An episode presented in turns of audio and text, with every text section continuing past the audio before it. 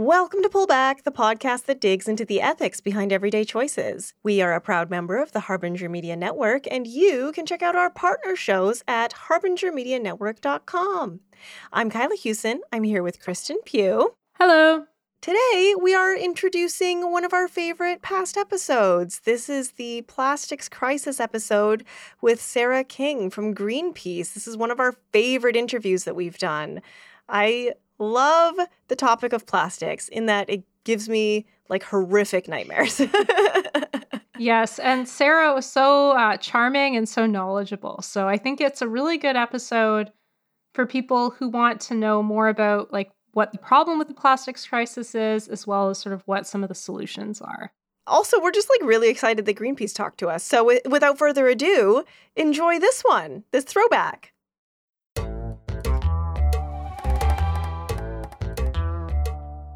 So, Sarah, I'm curious to know sort of how you first became sort of aware of the problem with plastics and how you first sort of got involved with uh, the fight against it.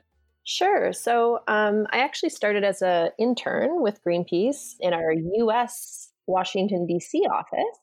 Um, even though I grew up in Canada at the time, um, I was looking for an internship at an environmental organization, and the ones in Canada weren't offering opportunities at that point. So I applied to our U S U S office, and that was back in two thousand six, I think.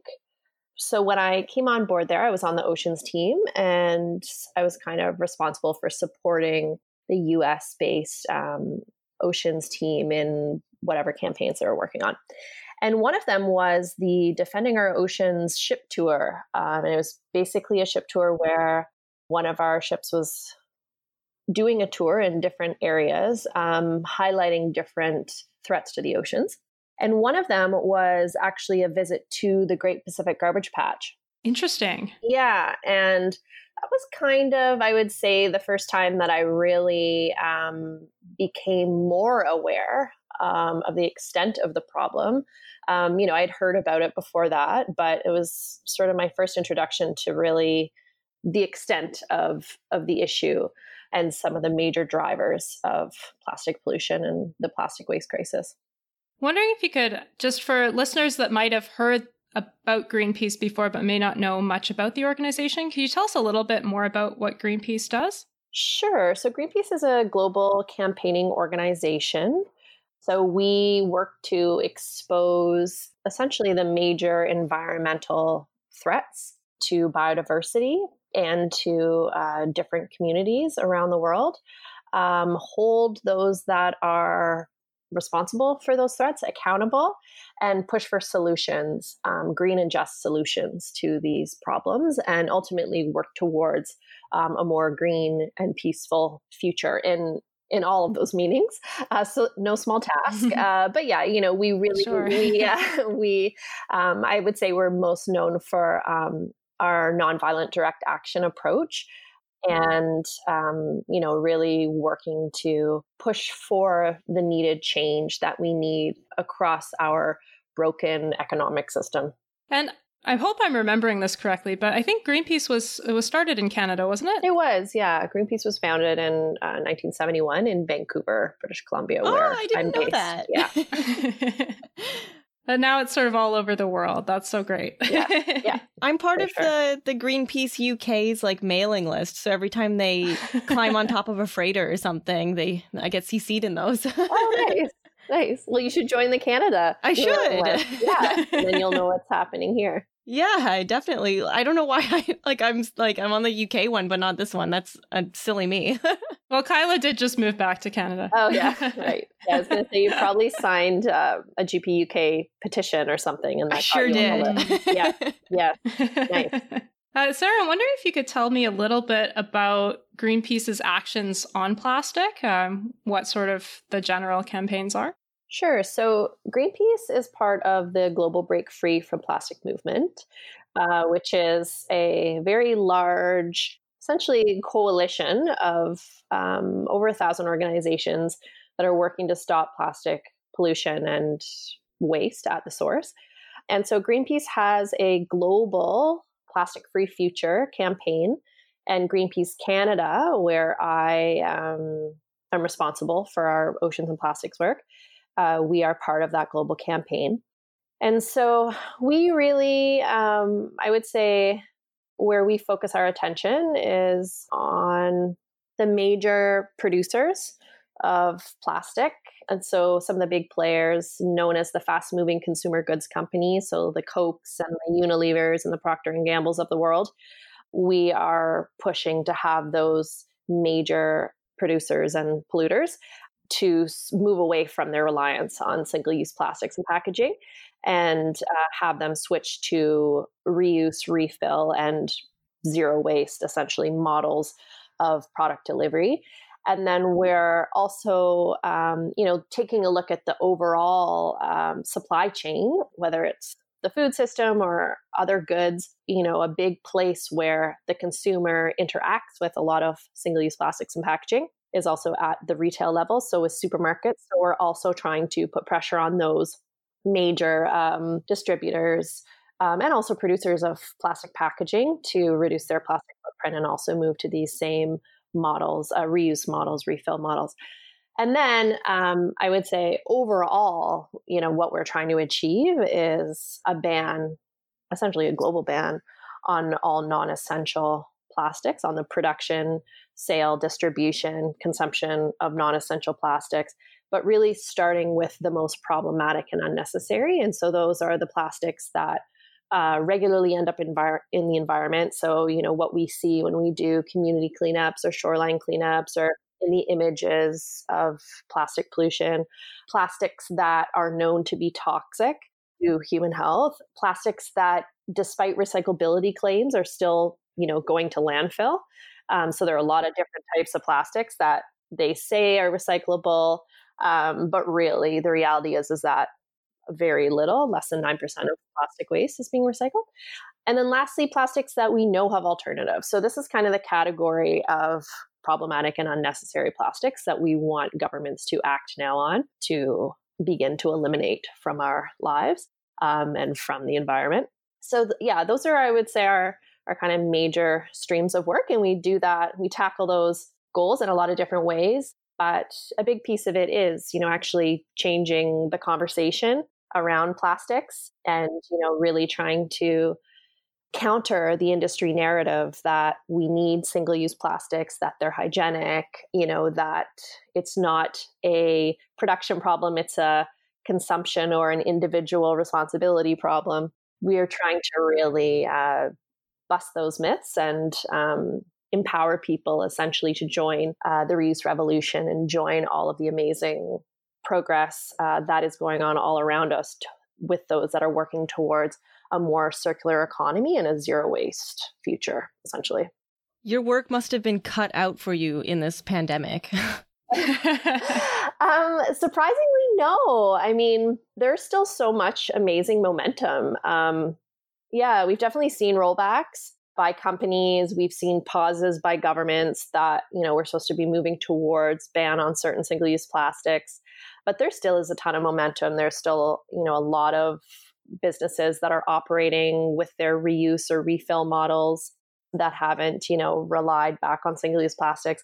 But definitely the industry has gone on the offensive and they're really pushing, especially the hygienic talking point right now. And yeah, you know, we've we've seen an increase in plastic waste and plastic consumption and plastic pollution in different forms during the pandemic. But at the same time, we've also seen polling in terms of people's desire to continue to move towards bans on single-use plastic. We've seen the numbers go up from even last year. So there's still a lot of enthusiasm to break out of our, you know, plastic obsessed lives. Oh, that's so good. I that some positive news on our podcast for once. I know, it's so it's rare. Yeah, it feels like people really care about single-use plastics, but it's just such an overwhelming problem. I was wondering whether you might be able to tell me a little bit more about, like, if you were to break down what the problem with the environmental problems with plastics are, uh, could you should maybe explain that for someone that might not be already on board? I guess to start at the beginning, ninety-nine percent of plastic is made from fossil fuels.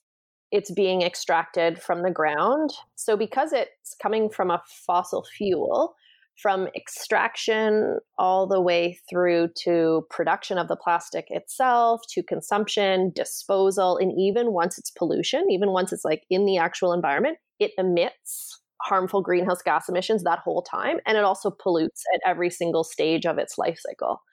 And through its pollution, it's contributing to negative health impacts on adjacent communities.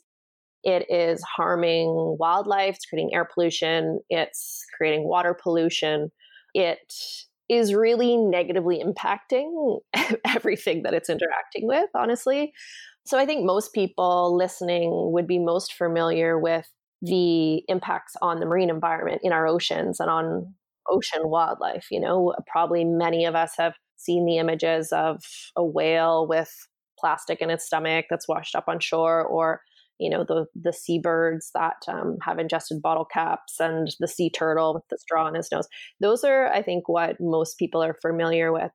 But what people are less familiar with are the beginning of the plastic story, like the the extraction of fossil fuels, the production, the chemi- petrochemical production, um, the pollution associated with that, and how often these developments are in lower income, uh, marginalized communities, and they are disproportionately negatively impacted by the production of the components that go into that same chip bag that you're purchasing at the store.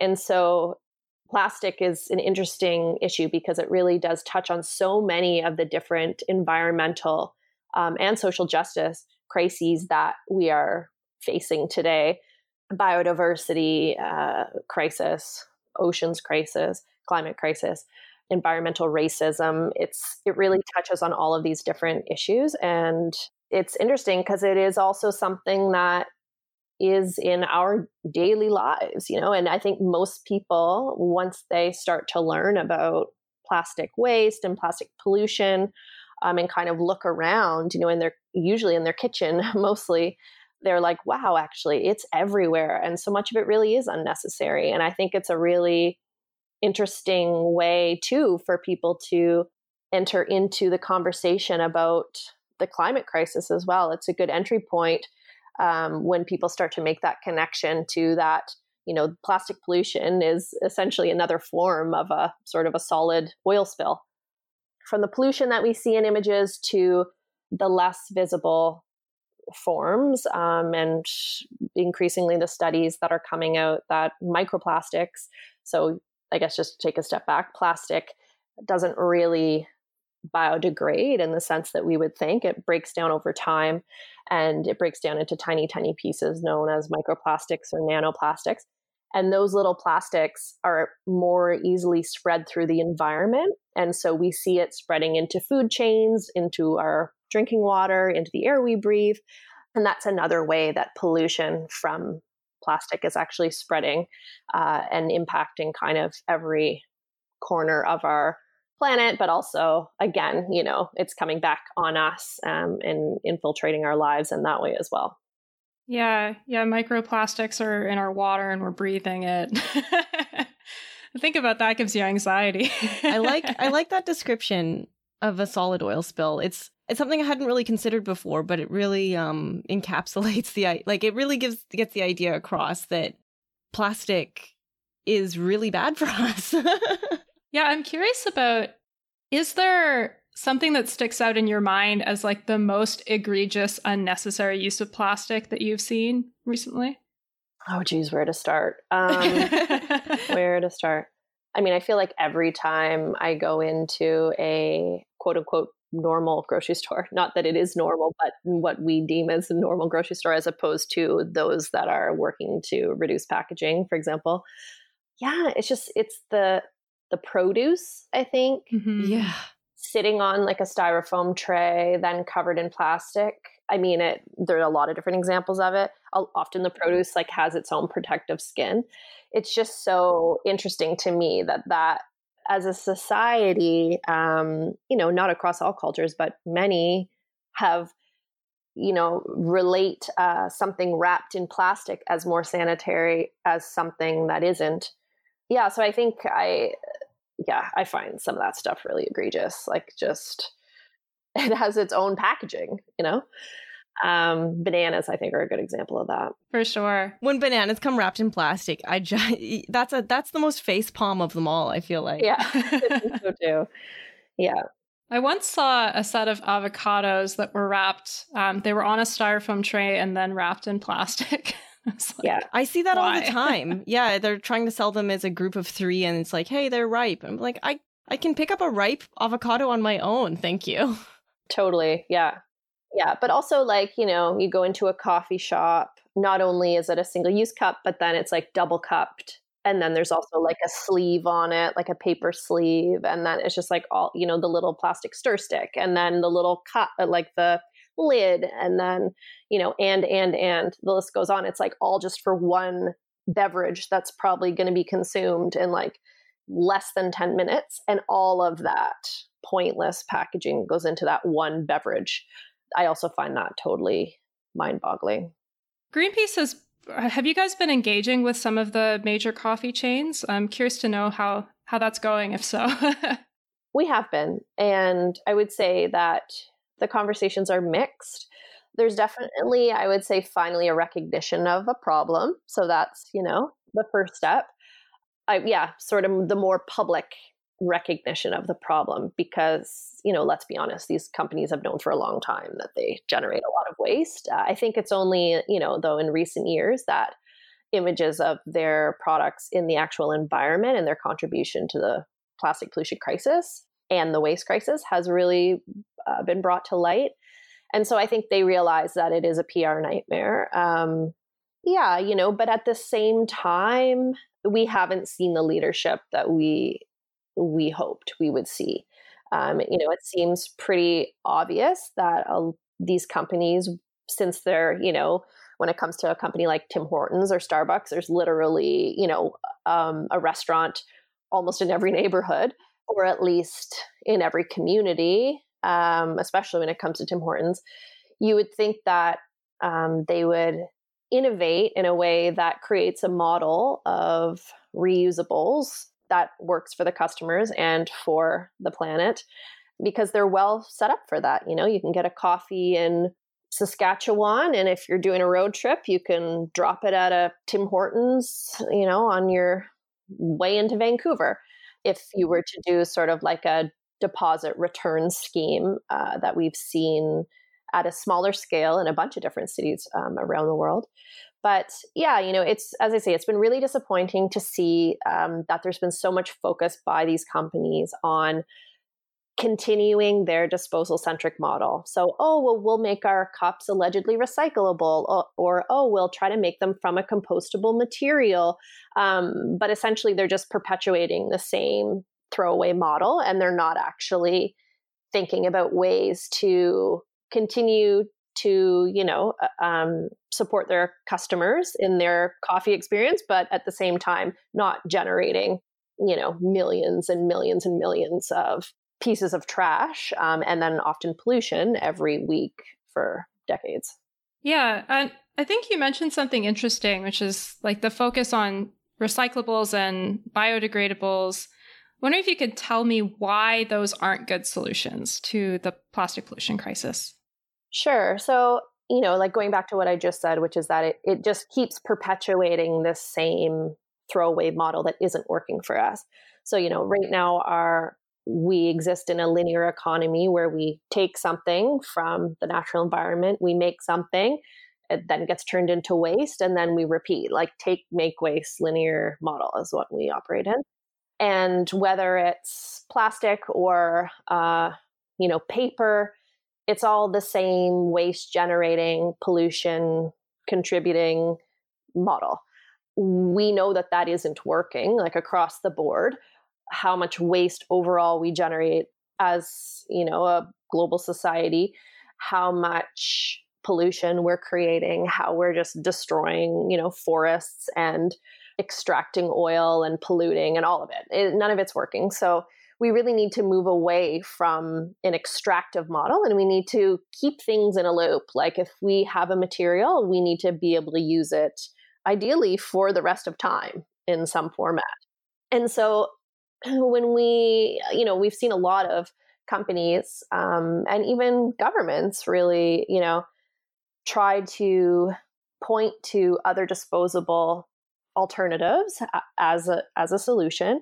Um, but when it comes to paper, you know, questions like, is it contributing to deforestation? Like, what is the source of that paper? Um, a lot of bioplastics, a lot of bioplastic are, still has petroleum in it, or it's made from another material, you know, often corn. Um, you know, is it coming from a harmful industrial agriculture operation? These are all questions that often aren't asked. And so, you know, it, that product, that alternative could be creating just another environmental problem. Um, but then when you look at, okay, cool, you you allegedly have created a, you know, not cool, but, you know, that's what they're, the companies yeah. are saying. Cool, look at us. We have a compostable cup. Um, it's like, okay, so where's that going? And the reality is, is that a lot of the municipal composting facilities can't take bioplastics or a lot of different types of allegedly compostable packaging. It's actually those products are going to landfill anyway. So it's it's not having a better outcome. And also there's a lot of confusion, understandably, by customers, um, by the public of what do I do with this compostable thing? Is it compostable in my own composter? Is it compostable at the city? Can I recycle it too, even if it's compostable? Will it be recycled? There's so there's so much confusion um, that basically we're just creating a different type of waste at this point, um, and often pollution. We did a, a beach cleanup and brand audit um, last year. Was that where you sort of look at for like what brands are have trash on the beach, or? Yeah, totally. Yeah. So we um, essentially it's. It's looking at the companies that are responsible for the branded pollution that you find. And we've created a top five polluters list in Canada, but we've also done it globally in collaboration with a bunch of other different organizations. Um, but the thing that was interesting that we were really paying close attention to last year was that, you know, we've seen companies like Coke uh, that owns Dasani water bottles. You may have noticed on the Dasani water bottles, it's like, oh, thirty percent or something plant-based. But that doesn't make a difference if it's in the environment. It's still, you know, it's still polluting. It's still either being recycled or not. Like it's not, yeah, it doesn't really do anything. And even when we would find, say, a paper straw or a allegedly compostable cup, they were still polluting. You know, it still takes however long for those to break down in the environment. And a lot of them actually are only designed to break down in industrial composting facilities. They're not designed to break down in the actual natural environment. All of that to say that we really need to be moving away from disposables as a group. And single-use plastics are currently the most problematic of that group, but they're all problematic. And we really need to be looking for reusable or just no packaging at all, um, depending on, you know, what the good is. Um, we need to be looking at those kinds of solutions and not just thinking we can, yeah, swap out one disposable with another and that, there you go, you've ticked the box. I'm curious from uh, brand audits like this, uh, what are some of the worst offenders when it comes to plastic pollution?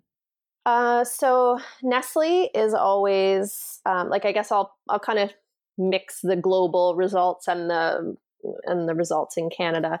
Um, but Nestle is always, you know, in the top of the list. Um, Coca-Cola is always in the top of the list. In Canada, Tim Hortons is always top of the list. They were second in twenty nineteen for the second year in a row. Um, McDonald's comes up a lot, Starbucks, PepsiCo, and then we've seen Unilever and um, I believe Procter and Gamble. Those are other big players. It's kind of who you would expect when you think about walking through the community, through your community, and potentially seeing garbage cans on the streets overflowing. I mean, I I can just walk up my street here, and outside of a Tim Hortons or a Starbucks, I mean, the garbage cans are just overflowing.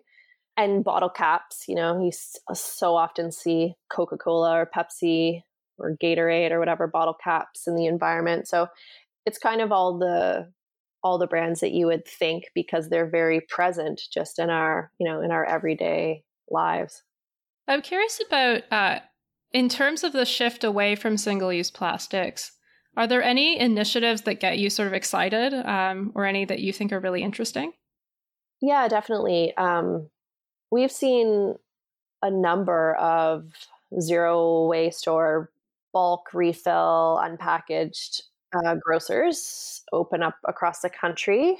And I find those really exciting because they've gotten a lot of interest. Um, there's really been, you know, a hunger for people, no pun intended, for that kind of model. And they're doing really, really well. And they're, you know, they're always, in my experience and speaking with them or engaging with them, you know, they're always trying to continue to improve and push the bar. It's not, you know, it's not like they're all squeaky clean, the ideal model of uh, circularity and zero waste, but that's also because they operate in a non-circular system. And, um, you know, it's been really interesting hearing about the challenges that they face in terms of sourcing product and, um, you know, the different things that they've had to go through in order to try to offer legitimately zero waste or unpackaged goods, as opposed to just, you know, having it be zero waste or unpackaged in the store itself um, for customers, which is two very different things. But those initiatives, yeah, offer hope because there's a lot that can be learned from them to scale up those kinds of models and have the larger grocery chains adopt certain elements of, of those models um, and employ them so that more people can have access to zero waste um, and Um, unpackaged, more sustainable, more socially responsible options. Because that's the big issue now, is that it's just, it's really, you know, you, you really have to go out of your way to truly dodge plastic in your daily life. Um, a lot of people don't have the time or the means or the energy or um, the access. So we really need to look at models that are scalable and scalable quickly, because um, this problem is getting worse every day. Um, but there are lots of those around us if sort of major players would actually adopt them, and if governments would actually incentivize those more circular reuse, refill, unpackaged models, as opposed to uh, subsidizing, you know, petrochemical and plastic production, which is what has been happening. Yeah, I'm curious sort of on the government side, what are the kinds of things that you're calling for? Do you think, uh, should governments be going for like plastic bans right now, or should they be focusing on like taxing um, straws and things like that? Or what's your approach? Yeah, they should really be putting bans in place. I mean, they should have done it a long time ago. We've, we have seen some governments around the world that have had, you know, bans in place for quite some time on certain particularly problematic items, but we have, we're not seeing like a comprehensive approach, which is what is really needed, and it's needed now. Um, we know that plastic is toxic. It's toxic to wildlife, it's toxic to the environment, it's toxic to ourselves. And the government, for example, in Canada, under the Canadian Environmental Protection Act, it lists toxic substances under this act and then regulates the production or consumption, distribution of those toxic chemicals. And so just like we saw, you know, with the ozone, the hole in the ozone layer, and how governments all came together to ban ozone depleting substances, that's what we need to do here. There's a global plastic crisis, plastic pollution crisis, and plastic waste crisis, and governments need to come together and basically just no longer allow that toxic polluting substance to be created. We are really uh, trying to push for quick action to, as I say, like eliminate, start to eliminate the most problematic and unnecessary as we work towards um, ideally moving to a place, uh, you know, in a in a low carbon economy scenario where not only are we cutting our reliance on fossil fuels as we kind of think of them most usually, you know, and gasoline in our cars or those kinds of things, but also cut our dependence on fossil fuel depend or fossil fuel byproducts, which plastic, um, you know, is is one of the major lifelines that the oil and gas industry is um, is holding on to.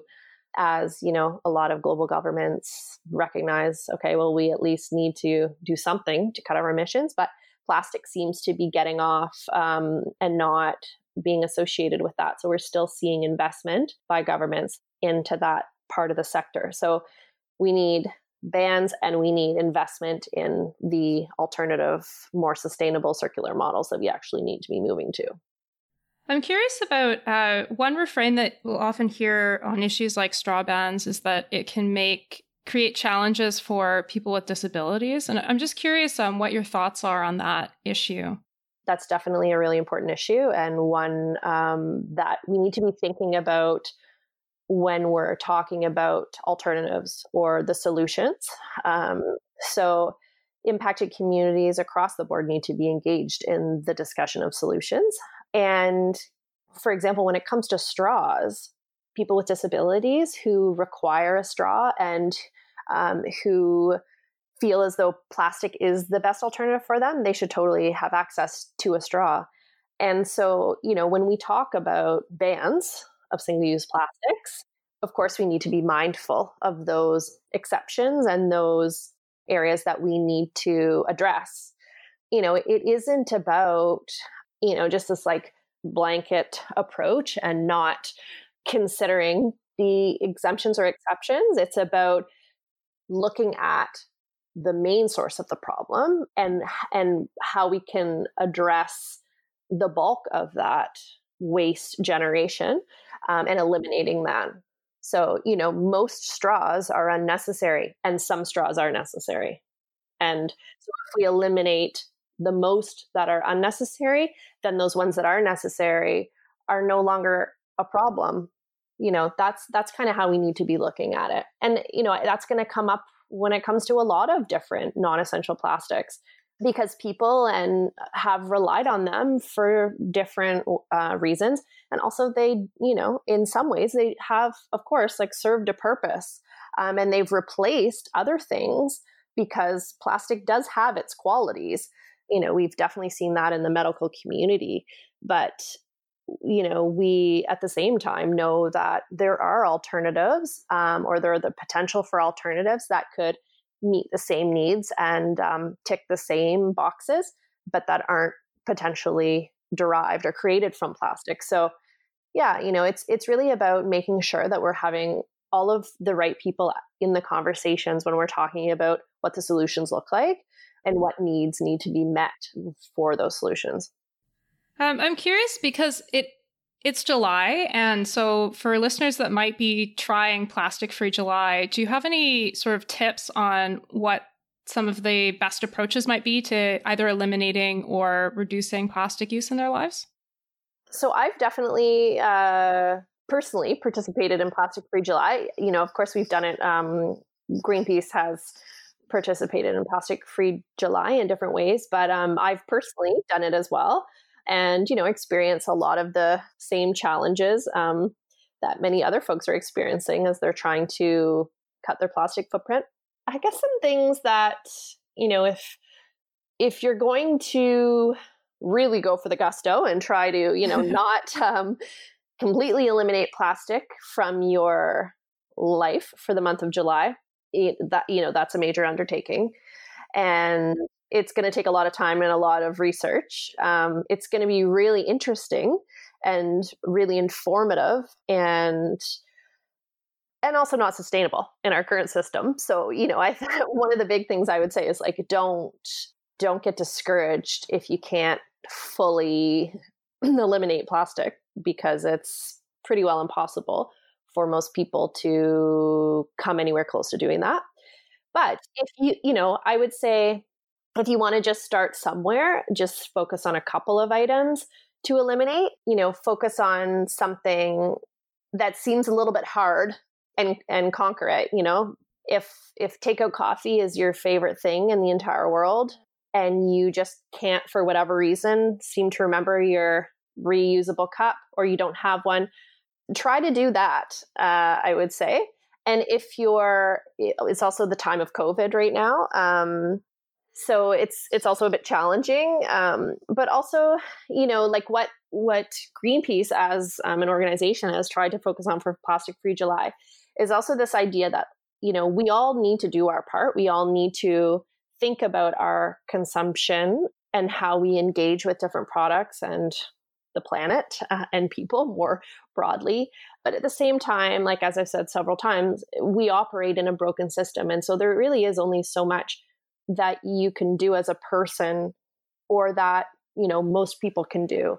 And so the really most powerful thing that you can do during Plastic Free July is actually use your voice to tell your favorite restaurant, or to tell, you know, that large supermarket chain, um, or to tell an elected official that you want something different, that you, you know, you want a plastic-free option. You, you know, maybe even say to them, I really want to use a reusable coffee cup, but I, you know, for whatever reason, me bringing my own cup isn't a reality for me, but I would love to be offered a reusable option. So, you know, just engaging in a way that shows that there is support for something different. I think that's really the the most powerful uh, thing that people can do, other than obviously taking action. There are a bunch of different organizations that have a lot of calls to action that people can engage in, but either try to tackle something that helps you, like, really do research and and change your behavior a bit that you think will last, or use your voice, I would say.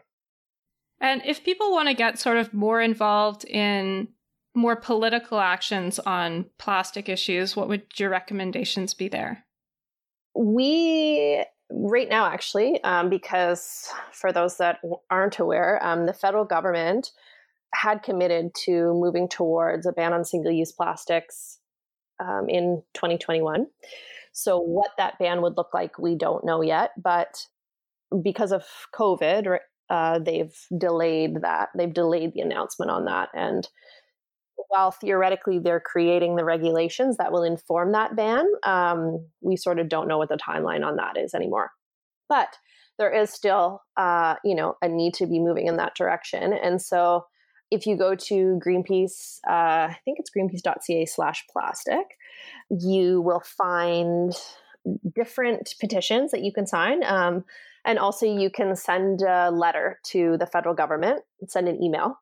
Um, a letter and email format to the federal government, urging them to not only move towards a ban, um, but ensure that that ban is really comprehensive, so that it's, you know, a, not just banning one or two items, but actually looking at the full group of problematic and unnecessary plastics and banning the major contributors to the waste and pollution crisis. Um, but we also, globally, we do have a toolkit, and it offers a lot of different ways that you can get involved to help tackle plastic waste and pollution at the source. Um, and part of that toolkit is uh, basically how to engage elected, elected officials um, and how to push for bans in your own communities or province or territory or federally or whatever the case may be. So it does offer a how-to guide if that's something that's of interest. But there are a lot of different towns and cities across the country Um, and provinces that, you know, now have the potential for bans um, and other measures to reduce plastic on the radar. And so, you know, even just doing a search of your where you live, and then looking to see if there are already, if it's already a topic, and then doing a bit of research to see um, how you might put pressure. Uh, that would be a good way to to start. Are there any um, places that have sort of already acted and are doing really well on plastic bans, or is it sort of a planning stage kind of thing? Well, it's interesting. Um, you know, around the world, as I said before, there are there are a bunch of different jurisdictions that have different forms of bans in place um, with varied success. Yeah, I guess the the varied success is is often related to how strong the industry is either lobbying against it or um, disregarding it. You know, it, it sort of depends.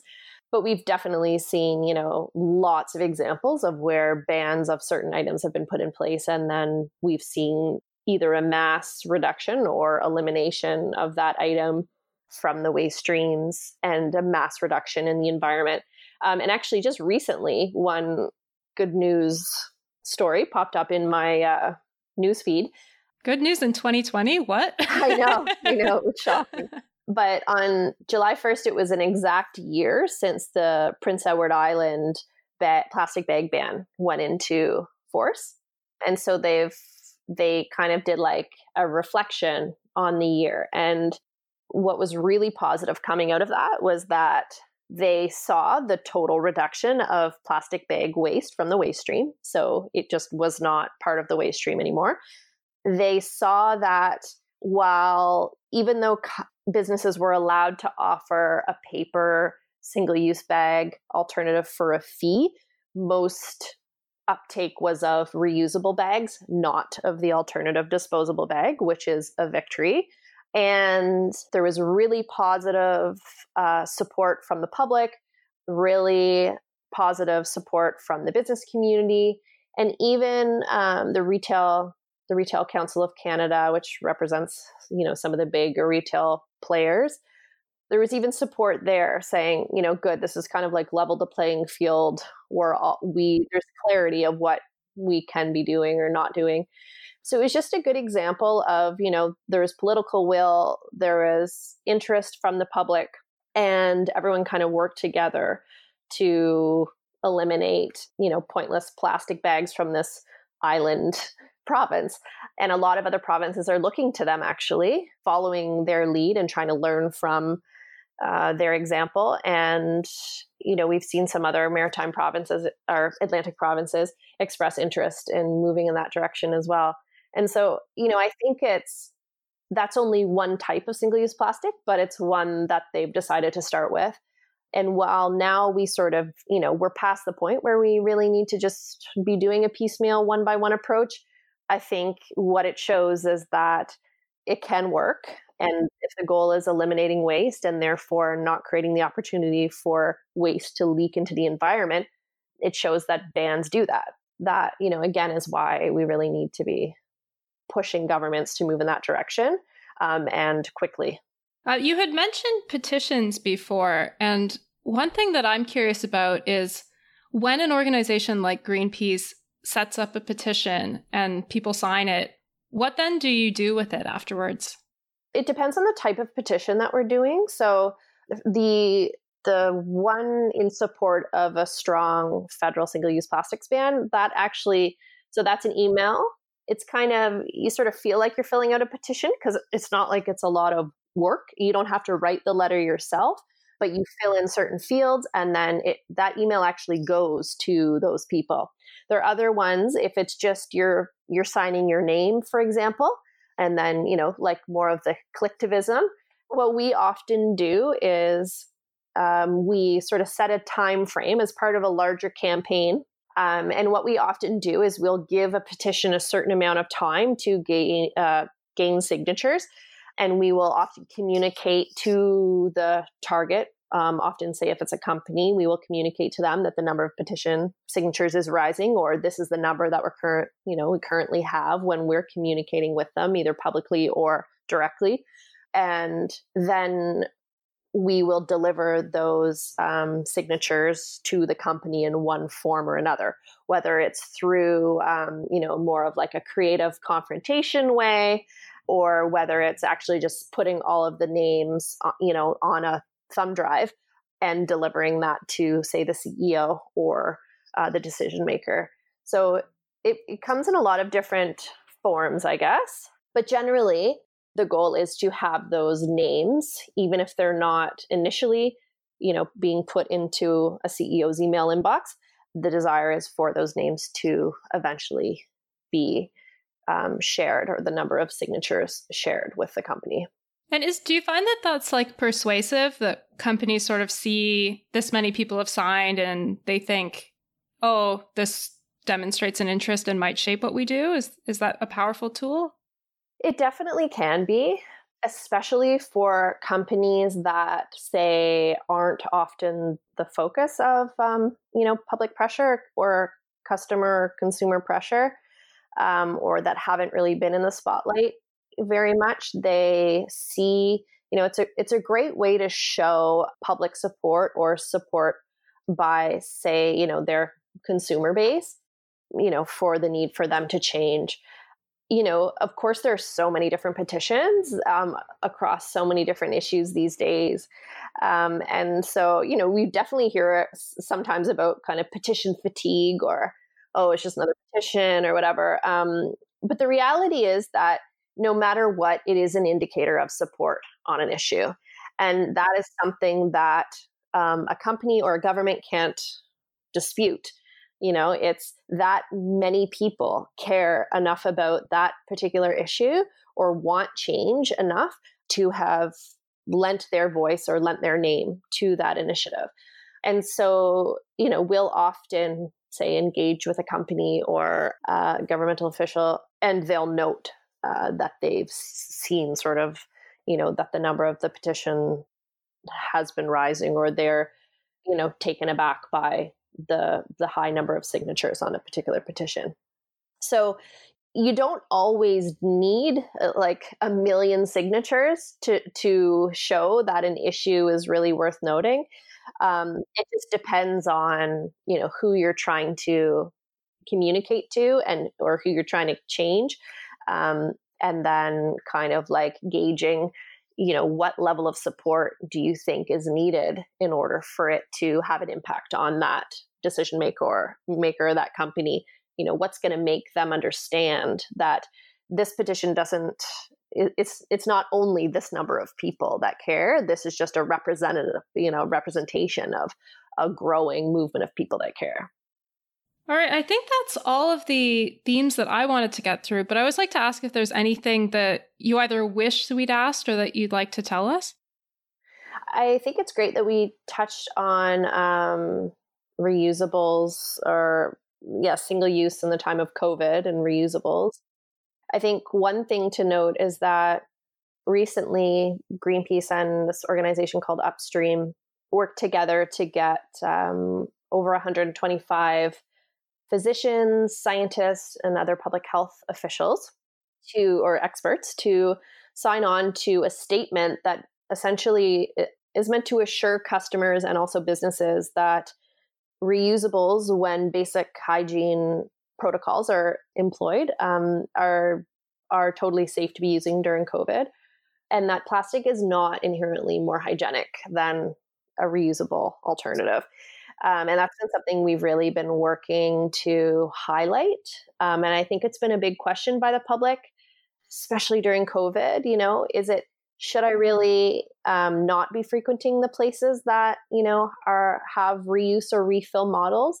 And you know, I think that what's been really great about this sign-on statement is it shows that it really comes down to just proper health and safety protocols and, and sanitation processes. That's what it's really about. And that's, you know, what it's always been about. You know, that's, that's where we need to focus. Um, and it's not that plastic is the thing saving the day, um, or that plastic is the, you know, the most hygienic option. Um, so I think that that, yeah, that's something that I think would be great to, to spread more um, widely. One other thing, I guess, um, that's worth noting when we talk about solutions to the plastic waste and pollution crisis, I touched on this a little bit, but companies are often just trying to, you know, find that easy swap out or that easy fix to essentially allow them to continue just to produce single-use plastic. And one thing that's been coming up a lot uh, in industry circles and in government discussions around solutions um, is this idea of chemical recycling.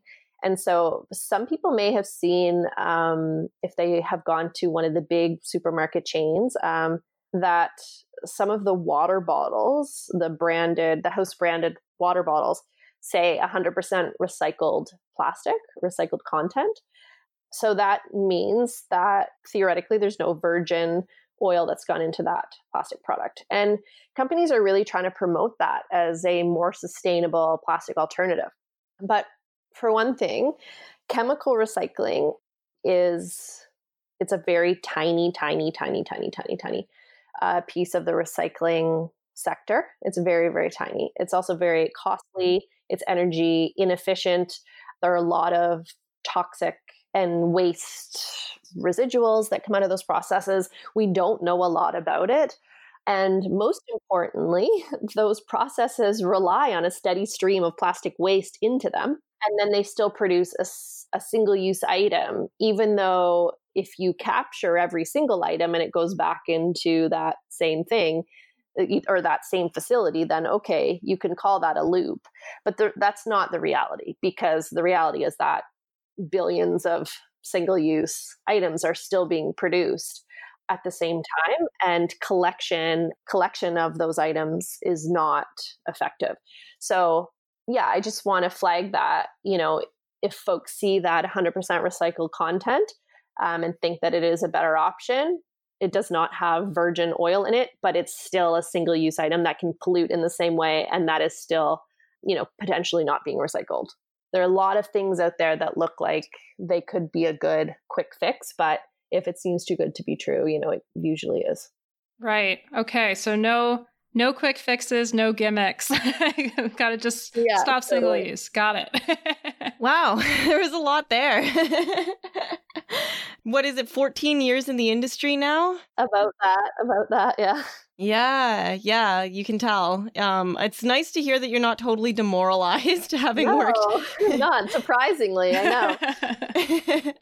um, is there a call to action that you have for anybody for, for Plastic Free July or, or just in general? Definitely. Um, if folks are keen to send an email to the federal government, that would be amazing. It takes like two seconds. Just go to uh, greenpeace.ca slash plastic, and you will find that that take action box and others if you want to as well. But I would say that's the single most important thing that folks can do right now is support, you know, us as a country moving in the right direction. Nice. Yeah, I'll uh, I'll put a link to that in the show notes as well, so people can find that super easy. That's a really good call to action. I like it. If people want to follow us on Twitter, we are at Pull Back Podcast. We've been getting some shade from the palm oil uh, industry, so if people want to from the from the plastics brigade want to shade us, we'll take that too. Thanks so much for joining us, Sarah. We really appreciated talking to you today. Thanks so much for having me. It's been, yeah, it's been great to connect.